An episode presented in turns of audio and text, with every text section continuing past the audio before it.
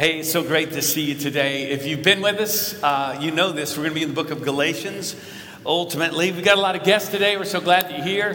Love the fact that the Raiders are here with us. Uh, football team just celebrating Jackson's baptism. So awesome. What a privilege to, uh, to do that. Uh, baptize my brother, my friend. Uh, today. So, hey, you've already heard uh, from Rodney. So much is happening in these days, and I just want to encourage you if you've not uh, gotten involved, not just in ministry, there's all kinds of opportunities, um, but to come and join us in our, in our uh, weekday ministries here throughout the week and Wednesday nights have kicked off. We're having a great time. You can come join us for, for dinner. Uh, since I got the mic, I'll say it. Uh, come join my apologetic class that I'm doing. Uh, on Wednesday nights, uh, you can come and dive in. It's in the fellowship hall. We've got choirs, children's choirs, all the great things, marriage corps. We've got lots of classes. Uh, just make, make note of that. You can find it on our website, and we would love for you to come join us. Hey, just as there are uh, natural laws that govern the natural universe, there are physical laws that, that govern our relationship with God. Now, you don't have to be a theist, uh, you don't have to be a Christian to understand this. Or I say that, that there are natural laws that you cannot break. But very few people actually then make the connection in the spiritual realm. And we're going to talk about this today. We all know that there are certain laws that come into play, whether you realize it or not. I mean, like every football player here knows, I think it's the third law of motion, uh, Newtonian laws of, of, physics. I saw it happen today. I was on Northwest Highway early this morning, and uh, there was a car wreck. Beautiful car, bam, just slammed into another car, and it was, it was like messed up. And there's something about velocity, all the things, right? The faster you're going, the immovable object, all of those things come into play. They're laws. We know this. Uh, whether it's the law of gravity, something, cause and effect, just Aristotle's law of cause and effect, if it's um, laws of thermodynamics, all, all the things. Um, you may not believe in these laws, there's nothing you can do about it. Like I may claim I don't believe in gravity. If I go up to the top of the steeple, sorry, jump off, I'll experience the reality of it pretty quick, right? Um, we, we, we don't mess around with those laws. Uh, I, I, saw a bumper sticker that said, uh, it said, God said it, I believe it, that settles it. Two things. One, um, God said it, that settles it. Like, it doesn't matter if you believe it or not, right? I mean, it does for you, but it's true. If that, because true by nature, if it's true, then it's always true. Now, the other part of that, of course, is no correct interpretation of the Bible matters, and it's your interpretation you might agree with, which is why it's so important that we delve and dive deeply into God's Word. But there's so many parallels between natural laws and physical laws. I wonder if you have actually made the connection, and we're going to look at one of them today. I want you to turn to Galatians 6. We're going to be in verses 7 and 10, but I'm going to warn you today's a little different. Yes, expository preaching, but we're going to be launching off into the Old Testament because I want you to see a principle that's at work, and we'll see in the New Testament. I'll reference some verses, show some of them, not all of them. You can listen in on some of the points I want us to make. Uh, because what we're going to see is this concept of here it is sowing and reaping. It's a natural law, it's a spiritual law. And today we're going to do what you might call um, an excursus. If you're reading through, say, a commentary, reading through a book, um, an excursus is a, it's almost like a diversion, but it's a, we, it's called, it's a digression. It comes from a Latin word that means digress. Now, we often think that's a, that's a negative term, like, sorry, I digress, I was chasing a rabbit. Instead, what this is, is looking deeper, diving deeper into a certain concept. It's like an appendix uh, in a book. And that's what we're going to do today. We've talked about sowing and reaping a little bit. We're going to dive deep, and it's going to impact every single one of us. How we live our lives matter matters. Paul has been saying up till chapter 5, he's been saying, hey, we're saved by faith in what Christ has done for us, not anything we do, not a result of our works. And so think about this. Wouldn't that then make you think, well, okay, wait, and we've all done this. We've all done this. Saved by grace, uh, by God. He, he loves me. He's going to love me. It's set. I'm done. I can, like, I can, I can get off course a little bit. I mean, got a little, little license because I got grace coming my way and Jesus covered all of it. And so we're prone to think, I can live any way I want to. That's freedom. And we all tend to run back to that. And Paul says, this is what he's doing here. No, no, no, no, no, no, no, no, no. Let's don't go there. In fact, let me do a little teaching on that, and that's what he's doing here. Look at verse 7. Do not be deceived. God is not mocked. Listen, you cannot fool God. He will have the last word. Don't think you can deceive God. For whatever one sows, that he will also reap. Will he also reap? He's saying you'll deceive yourself if you think this is not true. Verse 8 For the one who sows to his own flesh will from the flesh reap corruption, but the one who sows to the Spirit will from the Spirit reap eternal life. He's been saying there are two ways to live. You can live according to the flesh, you can live according to the Spirit. And look at this that reaps eternal life. The word is Zoe. Don't miss this. Not simply eternal in time, like infinite in time, but eternal, abundant in its blessing. That's what this means. Here and now. Okay? There's three ways that sowing and reaping shows up that I want to look at. Now, there's a sub point under my first point, and we'll get there. The first one, if you take notes on sermons, and you can do so uh, even here, is provided for you. But, but check this out. The first thing, I think we all, this is base level, we get what we deserve. Now, think about this. We get what we deserve. This is a basic principle he's already laid out. Now, we would call this justice, you know, in, in biblical terms. What is just and what is right? This shows up in, in place and in proportion. Here's what I mean it shows up in the plate. Whatever you put into something, in the place of that, it'll come back to you in like kind. In proportion, and that's our sub point here, we'll get to uh, how much you put into it is what you'll get back. Now, you may not know, we all understand this. You may not know that this goes all the way back to a natural law. And because your pastor knows everything there is to know about agriculture, I'm going to drop some science on you. Okay, right here.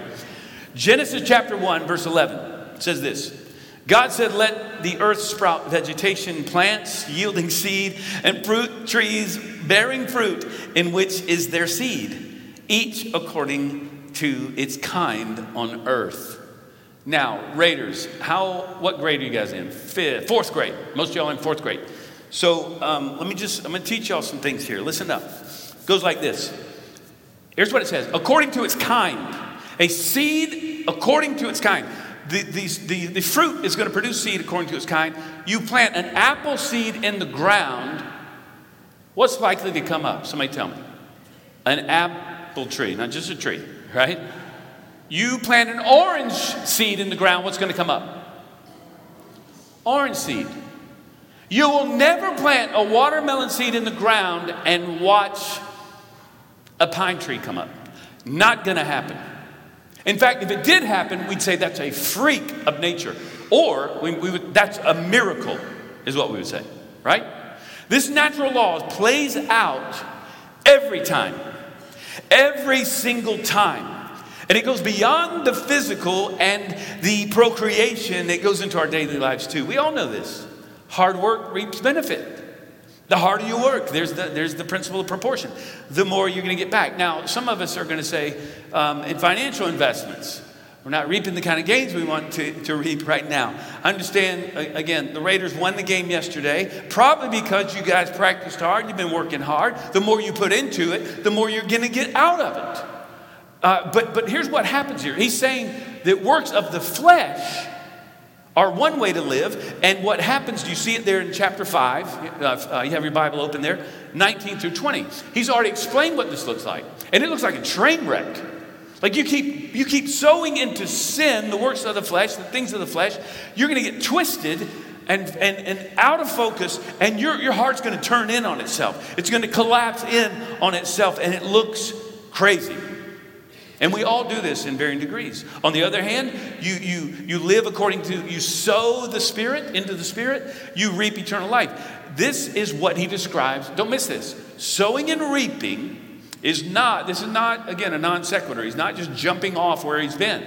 Sowing and reaping is directly connected to fruit that he's talked about in chapter 5, verse 22 and 23. The fruit of the Spirit is what? Can anybody help me? Is love, joy, let's go, peace patience, kindness, goodness, faithfulness, gentleness, and self control. Now, all of those are fruit of the Spirit. Don't miss this. Not your work. Now, we apply that into life and work, you could say. This is the work of the Spirit. This is not where I'm going to work and these things are going to come out in my life. It's the Spirit at work in you, which is why, as believers, we have this different motivation. God's doing a new thing in us, and it's why we should be more patient, more loving, more kind than others. And look at this patience and self control are critical when it comes to sowing and reaping because reaping has a future orientation. You sow and you wait and trust the Lord that it's going to happen, that it's going to come. So there's two fields where you can plant. There's only two fields. One is the flesh, one is the spirit. Job 4 8 says this As I have seen those who plow iniquity and sow trouble reap the same. You sow iniquity, you sow into sin, you practice habitual sin, you're going to pay the price for it. And this is a word for some of us today. We may have secret sin, habitual sin, we're hiding out you're going to reap what you're sowing. And it's going to come in different ways. You might say, well, I hadn't been found out yet. I don't think I'm going to be found out. No, you are already paying the price. And it's going to reap what you're sowing. Proverbs 22 8 says this Whoever sows injustice will reap calamity, and the rod of his fury will fail. If you sow injustice, if you, sow, uh, if, if you oppress others, in relationships, in your workplace, or even as we're involved in the city, if our work doesn't raise people up, judgment comes back. But if you're generous, you'll be blessed, is how this works, right? We all understand this, and we want life to be fair. There's something satisfying about this first point. You get what you deserve until the justice that we deserve comes back to us. And it's not always fair. Life is not always fair. There's a great uh, comic strip, uh, a Calvin and Hobbes strip, that, which is genius, by the way, Calvin and Hobbes, um, where Calvin complains to his dad, it's not fair that grown ups get to stay up late and kids have to go to bed early. And he just screams out, It's not fair, like all parents have heard. And then his dad just calms, calmly, like he does, he's sitting there and he says this. He says, Life's not fair, Calvin. And then, he, then Calvin says, I know, but why isn't it ever unfair in my favor? We all think life should be fair. That's satisfying. Until it doesn't work for us. Then we don't want justice, we want mercy, don't we? We don't want what we actually deserve. So, subpoint under number two, let's flesh this out a little bit more. I mean, under the first point. We get what we deserve, but we get as much as we deserve. You get as much as you deserve. The amount, the proportion that you give matters. It, it, it's, it's why the harder you work, the more you work out, the more you'll benefit. Like I went and worked out for five minutes. I went after a little bit, but I'm not seeing any results here. Or uh, I need a lot more rest. I slept two hours last night. I'm tired. You need like eight hours. See, the amount that you put in matters. No farmer worth his salt is going to go out and toss out like a handful of seed onto acres and come out the next day and says, Where's my bumper crop? Or at harvest time. Because he knows the amount of seed he plants matters. Paul says this in 2 Corinthians 9. The point is this he's been talking about those who give, actually, financially give to those in need. And he says, the point is this whoever sows sparingly will also reap sparingly, and whoever sows bountifully will also reap bountifully. And we don't have time, but he goes on further to, to say material giving actually results in spiritual blessing. This is not prosperity gospel, name it, claim it stuff. What he's saying is, is this uh, again, overflowing generosity because of the generosity of Christ, what He's done for me. I can now give my money to ministry through the church, through ministry, and, and, and, and I'm going to argue that the best place to place, plant your money is right here at our church. Because as a part of this church, watch this, only God can do this. Only God can take material blessing, Lord, bless this and then turn it into ministry and lives that are transformed and changed for eternity. Only God can do that. I mean, you can invest in a lot of things. I'm going to argue, you'd expect your pastor to say this. I'm going to say that you give as out of your heart that's been transformed. And God then does a work in others' lives, but He also blesses the giver as well.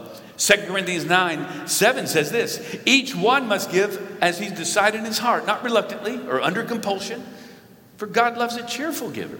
We give because of what he's done for us. We don't give, oh, I'm giving legalistically out of obligation. Maybe I'll get something back. I don't know. Tax break would be good. I guess I'll get. No, guys, no, no, no. I, I, I don't want that. I want you to respond by what I've done in your heart and your life. And so, see, the farmer goes out, he plants seed, but watch what happens. He's going to trust that the soil, watch this, forces outside of him, natural, I would call supernatural forces, are going to come into play. Rain has to come. He can't bring the rain. Uh, the sun's got to come. He can't bring the sun. He's trusting that it's going to happen. And if he says, I don't trust that it's going to happen, it's like in our spiritual life. I don't trust you. I'm not going to sow. Guaranteed nothing will grow up. You will not reap. Like, you know, a lot of people just don't show up. Whether it be worship, ministry, service opportunities, you're not going to receive the blessing. You've sown nothing. And, and, we sow into our ministries, even here, financially. Stacy and I have learned through our marriage, throughout our marriage, we give and it reminds us that God owns everything and it sets our hearts spiritually.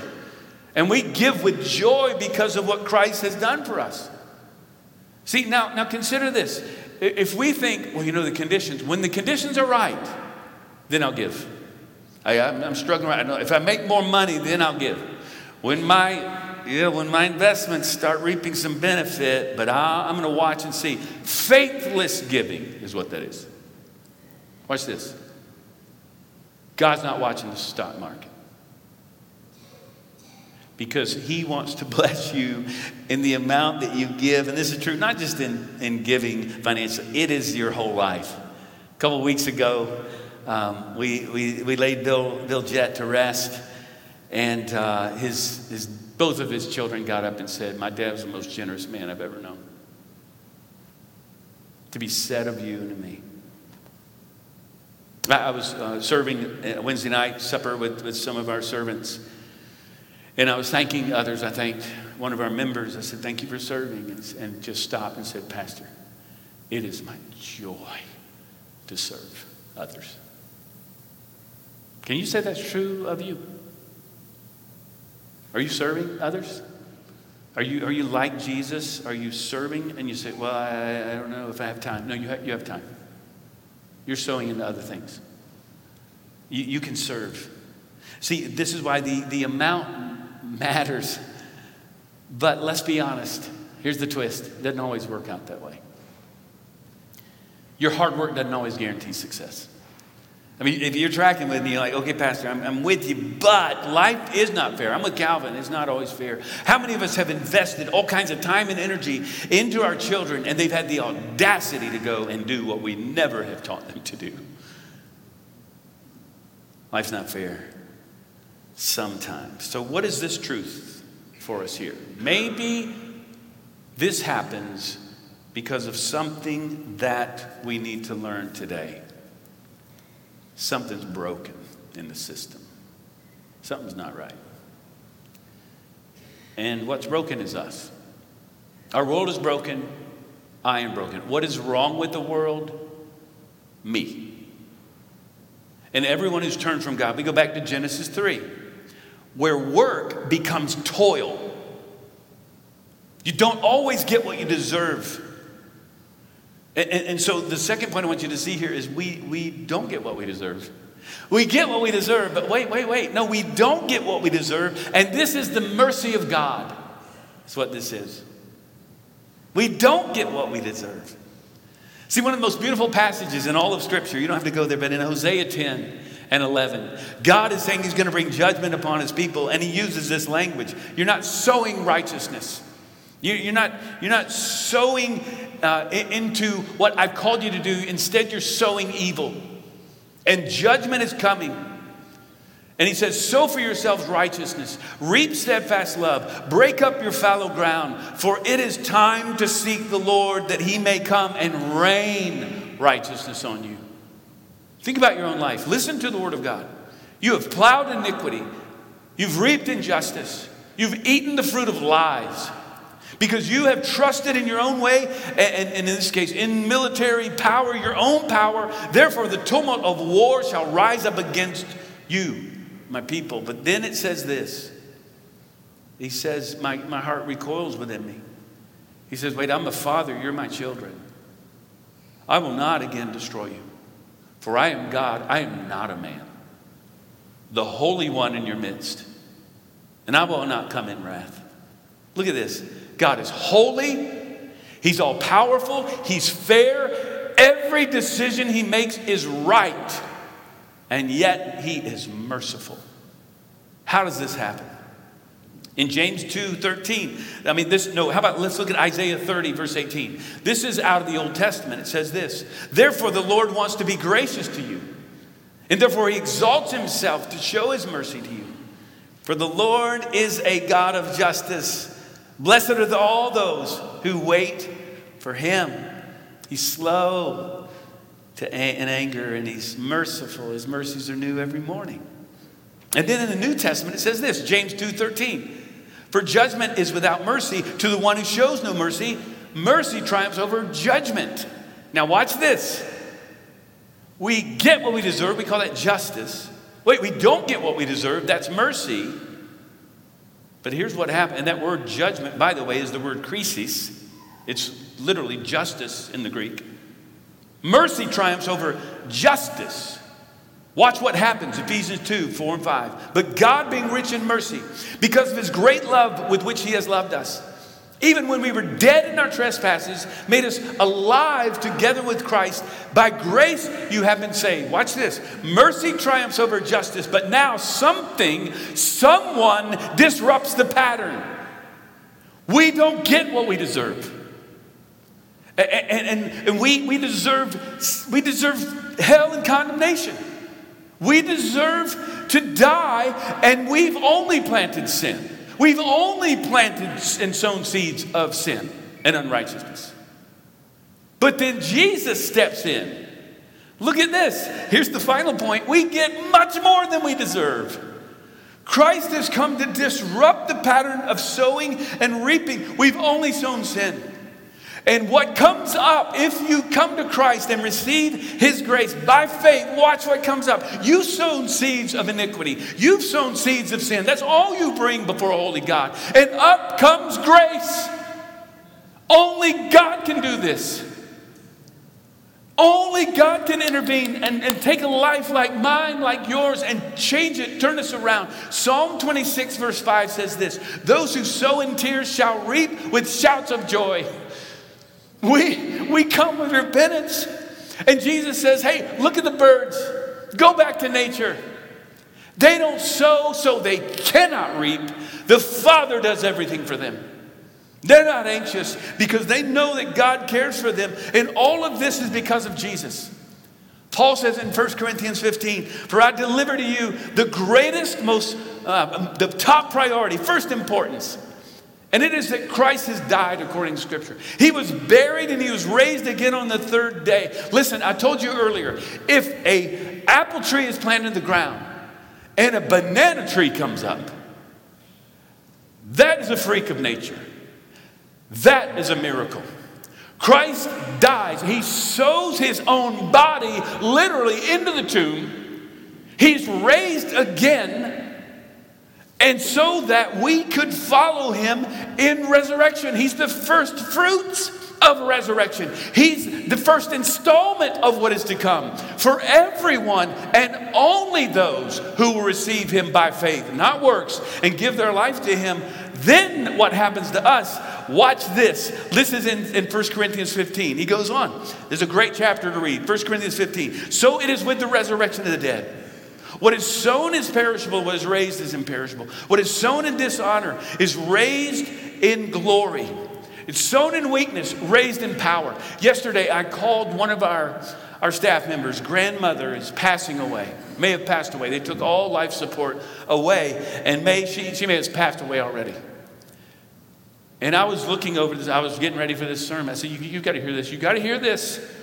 Tell your mom, tell your family It is sown a natural body, it's raised up a spiritual body. He goes on. If there is a natural body, there is also a spiritual body. Thus it is written the first man, Adam, representing us, became a living being.